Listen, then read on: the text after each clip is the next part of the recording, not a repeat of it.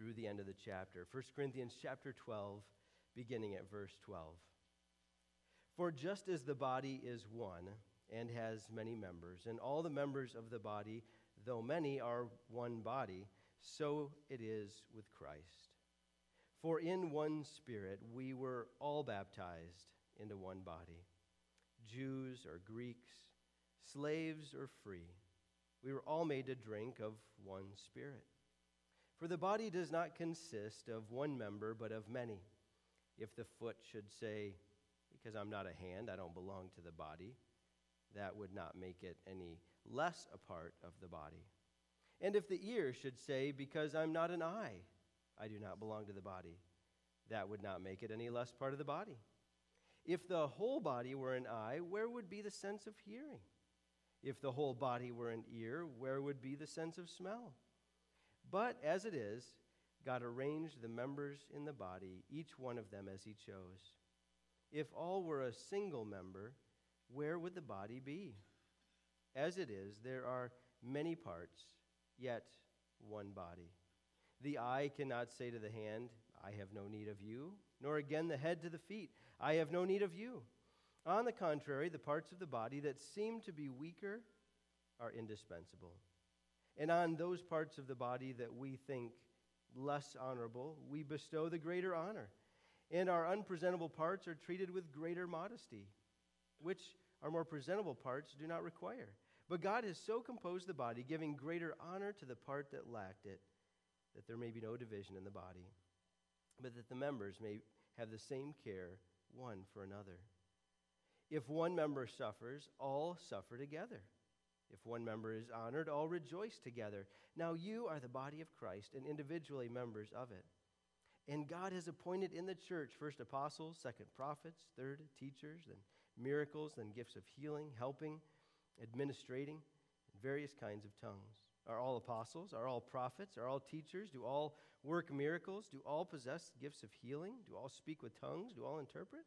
But earnestly desire the higher gifts, and I will show you still a more excellent way. The title of today's message is Body Parts. And you can see from Paul's word picture, from his illustration, where we get that idea. There are a great deal of metaphors that the New Testament and, and the Bible in general uses to refer to God's people. As we walk through the pages of Scripture, we hear God's people referred to as the bride of Christ. Um, in 2 Corinthians chapter 3, Paul calls the Corinthians his letter from Christ. Um, in 2 Corinthians chapter 6, Christians are called the temple of God. There are passages in which we are referred to as the new creation, or in John 15, we're referred to as the branches. 1 Corinthians 3 refers to us as God's building, and there are several places where we're referred to as exiles. There are many more that we could list, but one of the most common pictures and one of the most powerful metaphors that the scripture used to refer to God's people is this idea of the body, the body of Christ. It's all over Paul's letters. In fact, this picture um, is expanded further in other places that we don't have time to, to study. And if we, if we looked at Ephesians and Colossians, we would understand that there is a head of this body, and that head is Christ. Uh, furthermore, we understand that even from the very first days of his salvation, Paul understood a little bit of this concept. Remember when God spoke to him on the road to Damascus as Paul is laying there in fear and in trembling. And, and Paul uh, hears the voice of God say, Paul, Paul, or Saul at the time, why are you persecuting me? Where, does that idea come from? That they were, he was persecuting God. He was persecuting the body of Christ. And so that picture of the, the people of God being connected to Jesus Christ and all connected to one another was uh, th- those, the seeds for that idea were planted in, in Paul's very first encounter with the voice of God. And as you read passages like 1 Corinthians 12 and where the, the, this concept is referred to, we see that it, the, the picture of the body is, is often used to refer to the whole group of all those who name the name of Christ, the universal church, if you will. And it's also used to refer to individual local gatherings, local bodies, as it were. Sometimes, even in the same passage, the author seems to move back and forth between the two different concepts. But it's important to recognize here, this, is, is this terminology is used here in this passage, that God is speaking through the Apostle Paul to a local body. Um, he says in verse 27, You are the body of Christ and individually members of it. So he is speaking to a, a local group of a cluster of house churches that were gathering together. But that doesn't uh, negate the importance of the implications for the whole church, the church universal. And as we think about this metaphor, I, I just wrote down a few thoughts as we walk through this passage together. And the, the first one here that I, I jotted down is the simple idea that a body has parts. We're going to make some several obvious statements here this morning, but hopefully the implications and the application will speak to your hearts and life. We know that uh, while we refer to our physical bodies as a body, we also understand that there are different parts of that body. You know, if a, if, if a small child goes to the doctor and, and, and maybe they're just kind of grabbing a hold of the vocabulary the English language, and the doctor asks the little child, Where does it hurt? They'll often have to point to the parts that are not well, that are aching, or where the owies are. As we, as we move along in our um, use and command of the English language, uh, we as adults can, can put a little bit more um, behind that verbally. And so as we go to the doctor, we can explain that, uh, well, it's, it's, it's my head, and it's this part of my head that's bothering me, or it's this, this, this leg here, this knee that's giving me the trouble. And we can articulate because it doesn't do any good to just say, uh, I, uh, it hurts in my body. We, we know that it's important to, to address the individual parts of our body. And in the same way, the church has various body parts. It's important to recognize that we are one body. That's part of Paul's discussion and argument here the unity and the oneness that we as believers uh, uh, possess.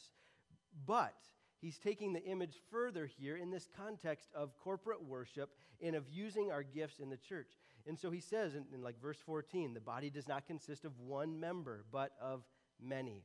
Uh, there are many parts, according to verse 20, uh, yet one body. And then verse 27, as we read, now you are the body of Christ and individually members of it.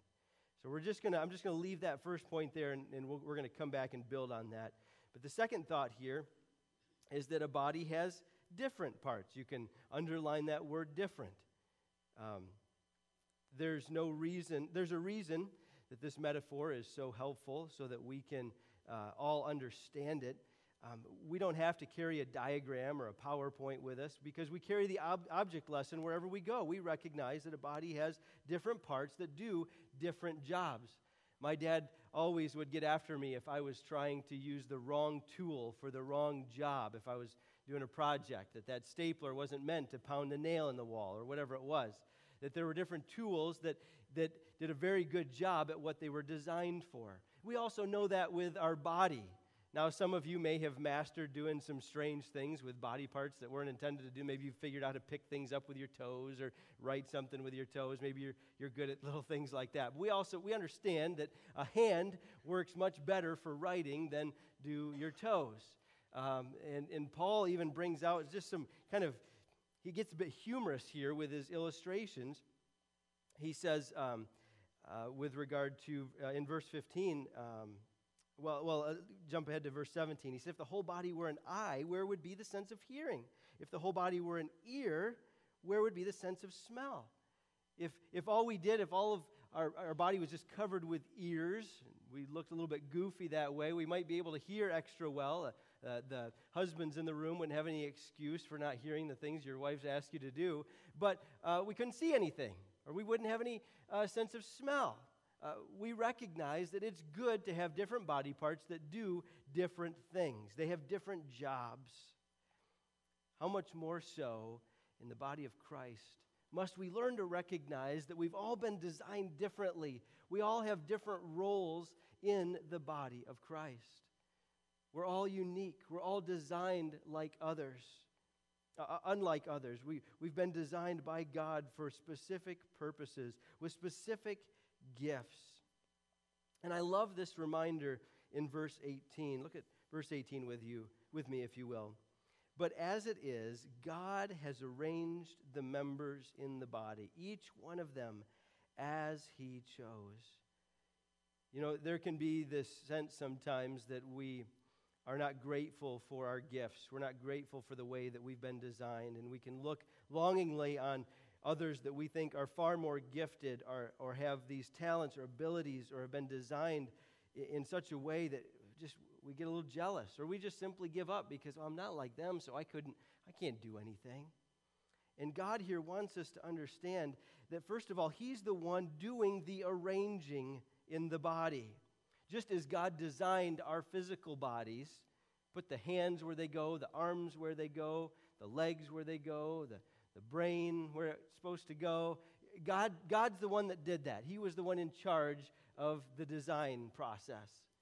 He says, in the same way, He's in charge of the design process of the body of Christ. That word arrange is, is the Greek word that speaks of an orderly and specific placement, to be appointed to a specific task or function. The word is used in the Greek translation of the Old Testament in Psalm chapter 12, verse 5. I love this verse. He says, Because the poor are plundered, because the needy groan, I will now arise, said the Lord. I will place him in the safety for which he longs. That's that same word. I will place him in the safety which he longs. God has placed you in the body of Christ where he wants you. He has gifted you in the way that He wants you gifted. He has designed your unique personality for a purpose. Now, I'm not talking about uh, the, the, fact that we need to grow, we need to learn the Word of God, we need to, um, of course, uh, grow in our, our fight against sin and resisting sin and temptation. We need to be able to do all those things. We should mature the process of sanctification. But you, your personality, your gifts have been given and designed by God for a purpose. And He longs for you to understand your place in the body. God is the great arranger. We see this picture all the way throughout the scriptures, throughout the Old Testament. The order of creation is set by Him, as are both salvation and judgment. One writer says He sets the stars in the sky, just as he gathers the waters and the oceans into their boundaries. It's God who makes Abraham the father of many nations and Jacob's descendants as numerous as the sands of the sea.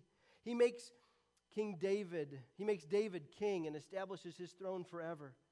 And he will place his enemies under his feet as his footstool.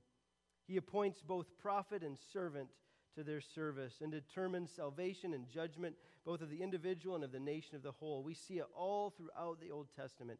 God arranging, God placing those where He wants them. Notice that same verse, verse 18, finishes with the idea. He says, God has arranged each of the members in the body, each one of them, as He chose.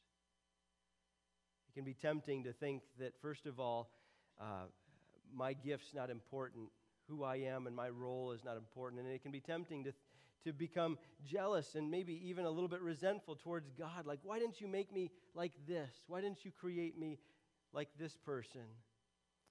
And this passage reminds us not only that we have um, been designed by God, not only has He carefully and specifically arranged the body of Christ in the way that He wants it, but he desires to use us for His glory. And that's the third thought here is that all the parts of the body are essential.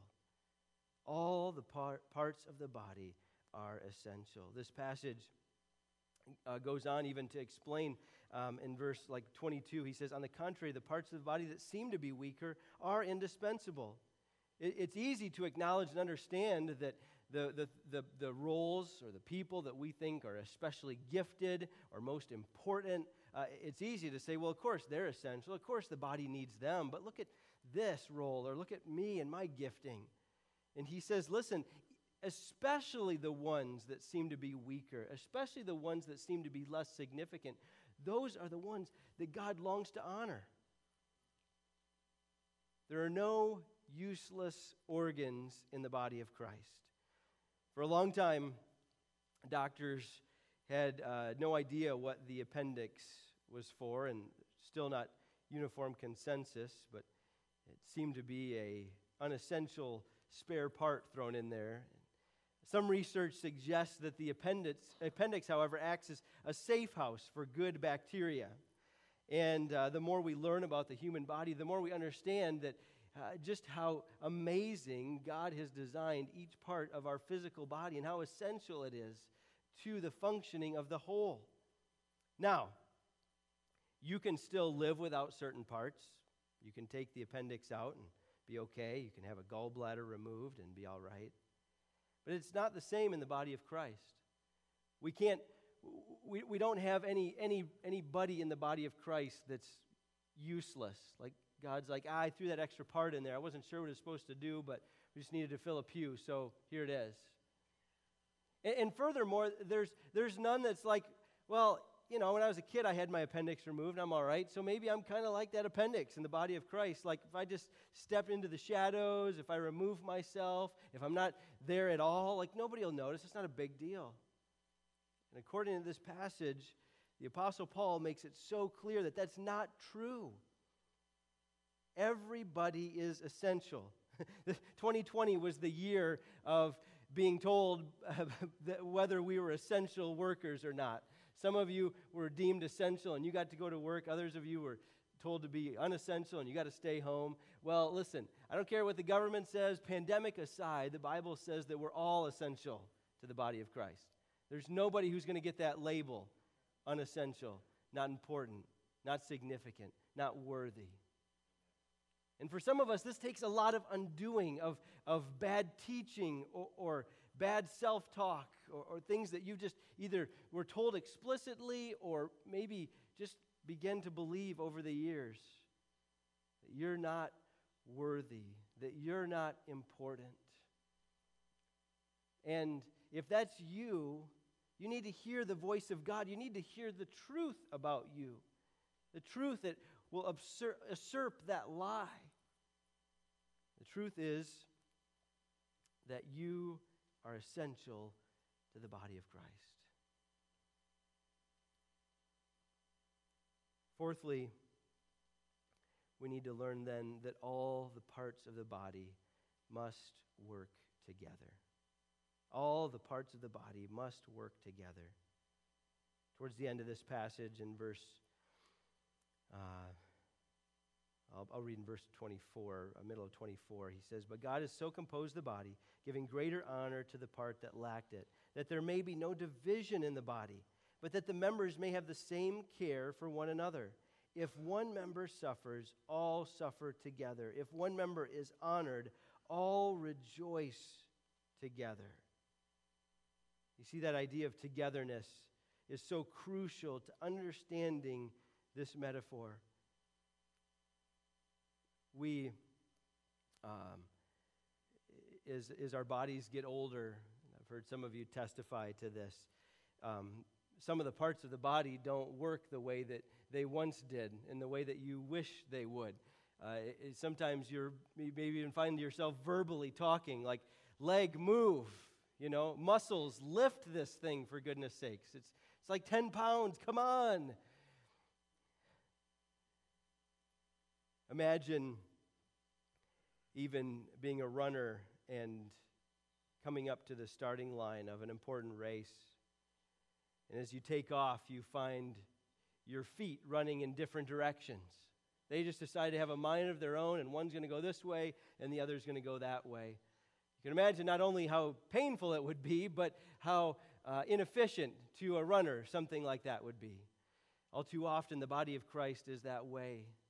Paul exhorts us to unity, to working together. When one member is suffering, suffer along with them, walk alongside of them. When one is rejoicing, come alongside and rejoice. When another is honored, come and honor that member. When Paul picks up this picture in the book of Ephesians, chapter 4, he, he explains this idea of unity and how it ties into the body even further.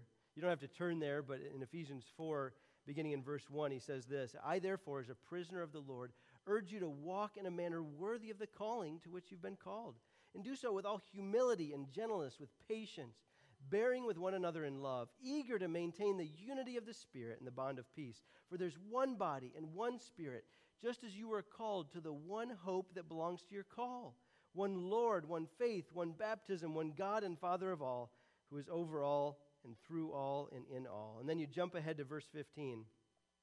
And he says, Speaking the truth in love, we are to grow up in every way into Him who is the head, into Christ from whom the whole body, joined and held together by every joint with which it's equipped, when each part is working properly, makes the body grow so that it builds itself up in love. When the body of Christ is working and all the members are working properly, the body can grow and be built up in love. God has called us to live together, to serve together, to work together in unity. All the body parts must work together. So, what is God saying to us through a passage like this? How does this speak to us specifically where we are today? I wrote down three things. First of all, the body matters to God. The body matters to God. Many of you have found yourself hurt in various ways by the church, maybe this church, maybe another church throughout the years. And maybe at times you've been tempted to, or maybe you have, written off the church. Um, there's a book that came out a number of years ago entitled They Love Jesus But Not the Church. There have been many who have walked away from the gathered body of Christ. They love Jesus, but walking with other believers has been too painful, too messy, too ugly, and some just choose to write the body of Christ off. I want to say, though, without excusing sins or sin of other members or leaders, whether here or somewhere else, that as believers, we not only do we not get to do that, it's, it's deadly to do that. Imagine cutting your arm off and tossing it on the counter and expecting that arm to be just fine, disconnected from the body.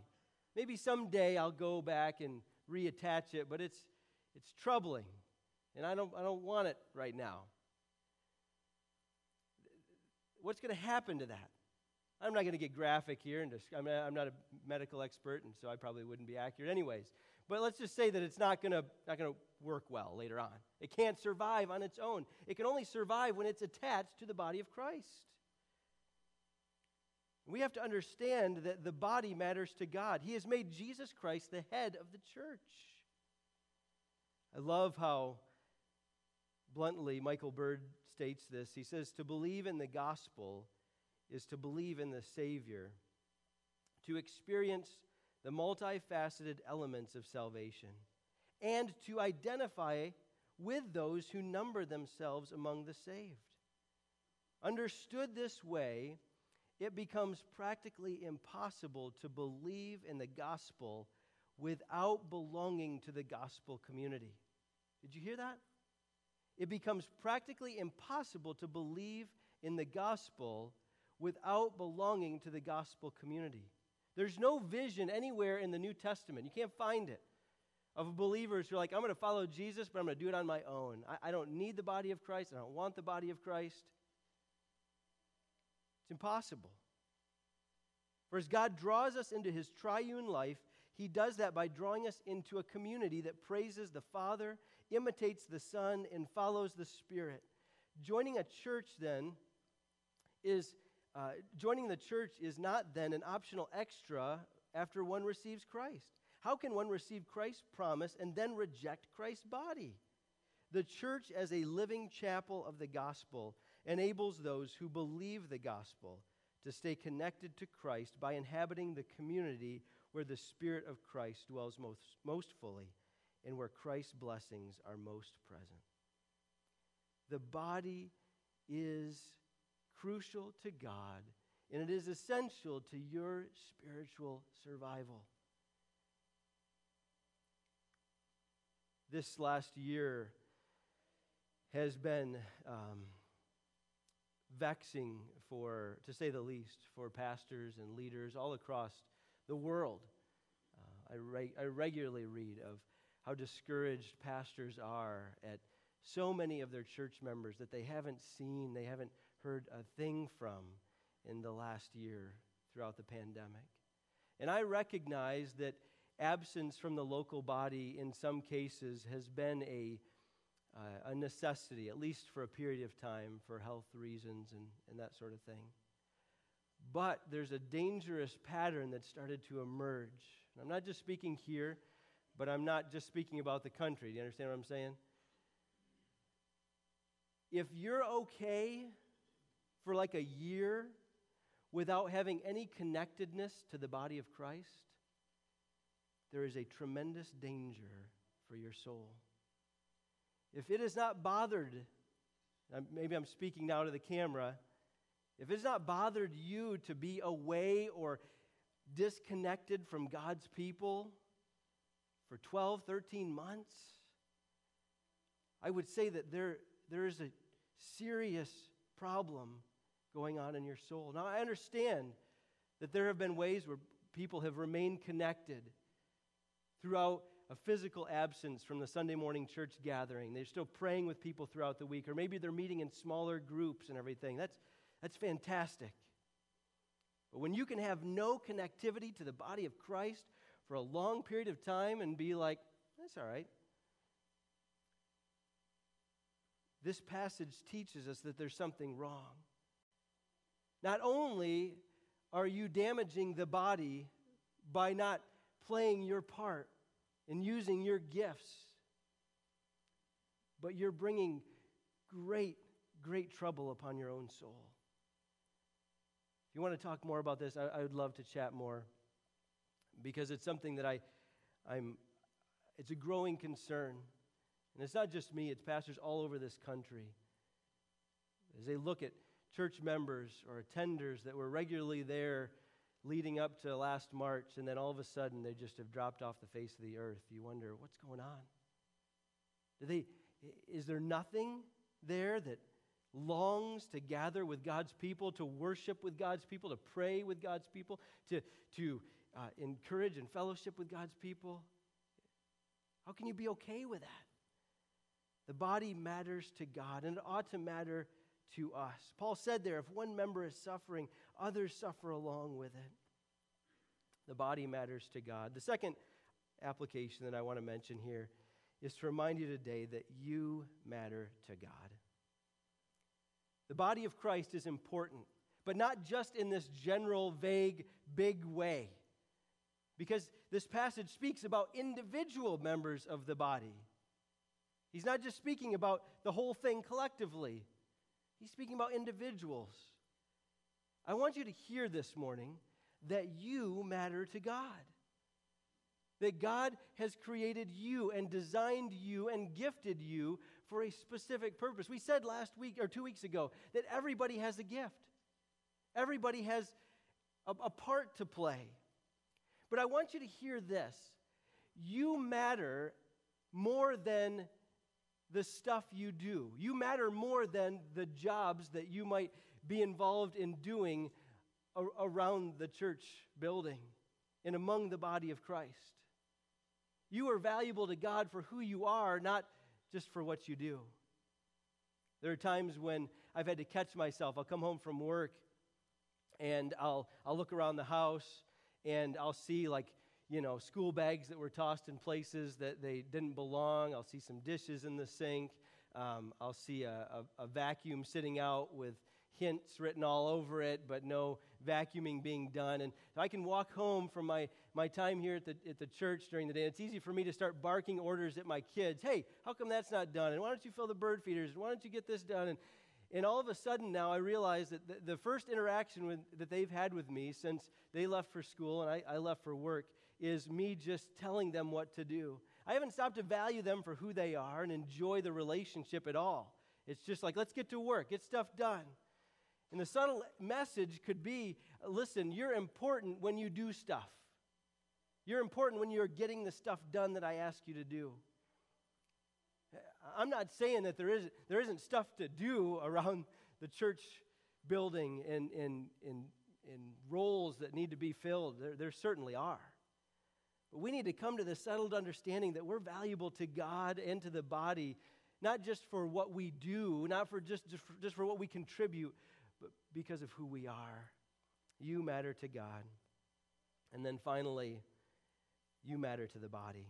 The body matters to God, you matter to God, and you matter to the body. When we're not playing our part, we're missing out. And as I was thinking about this, the subtle message could be you better get in there and get to work. I, I don't want you to take that. If that's what you hear me saying, then, then I, need to kind of review this and come back to the second service and we'll try to do it again and I'll do it better. But if you hear me saying, uh, everybody, if you're not working, you need to get to work, um, th- then I'm not, I'm not communicating very clearly. That's not the message of grace. The message of grace says, You are welcome. You are valued. You are precious to God, and you're precious to us. You're valuable to the body of Christ. And we would love to be able to help you flourish in the way that God has gifted you so that you could play the part that God has called you to. You see, one is works and law and guilt. Come on, get to work. Why aren't you doing more stuff? And the other is a message of grace. You are valuable to God, you are valuable to the body, and we don't want you missing out on the blessing that you could be to other people on the blessing of glorifying God through the way that He has designed and gifted you. We want to choose grace over guilt. That's our hope. That's our goal. You're precious to God, and you are precious to the body. This week, we celebrate Holy Week. And I hope that you'll be taking some time to reflect and pray on those days leading up to Jesus' crucifixion and to his resurrection. In fact, if you got a prayer guide, if you didn't, make sure you grab one on your way out. We have some different prayers for each day of the week that kind of tie into uh, the, the Holy Week, and I would love for you to join us in prayer throughout the week. Um, just recalibrating our minds and, and thinking and looking forward to the resurrection. But on that night that Jesus, night before Jesus went to the cross, he spent some time in prayer with the Father. He prayed for the disciples, prayed some very powerful things in John 17.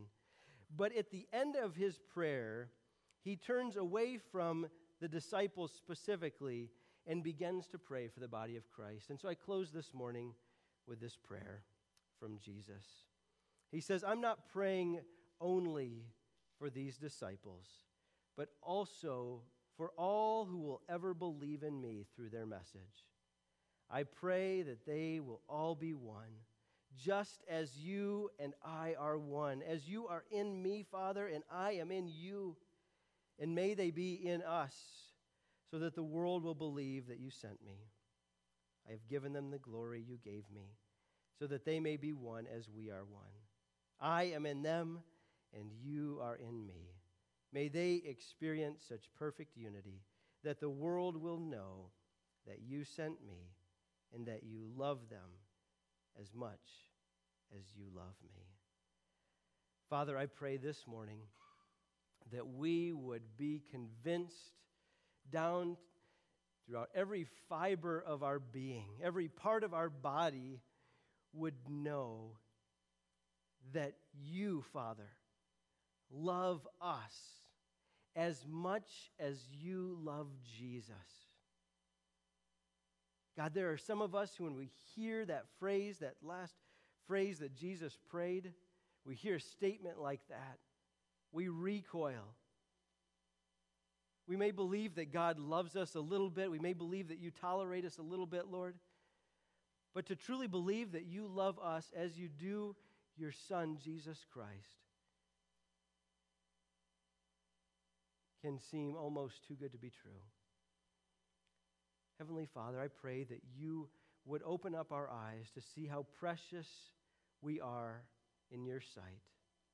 May you open up our eyes to see how precious the body of Christ is.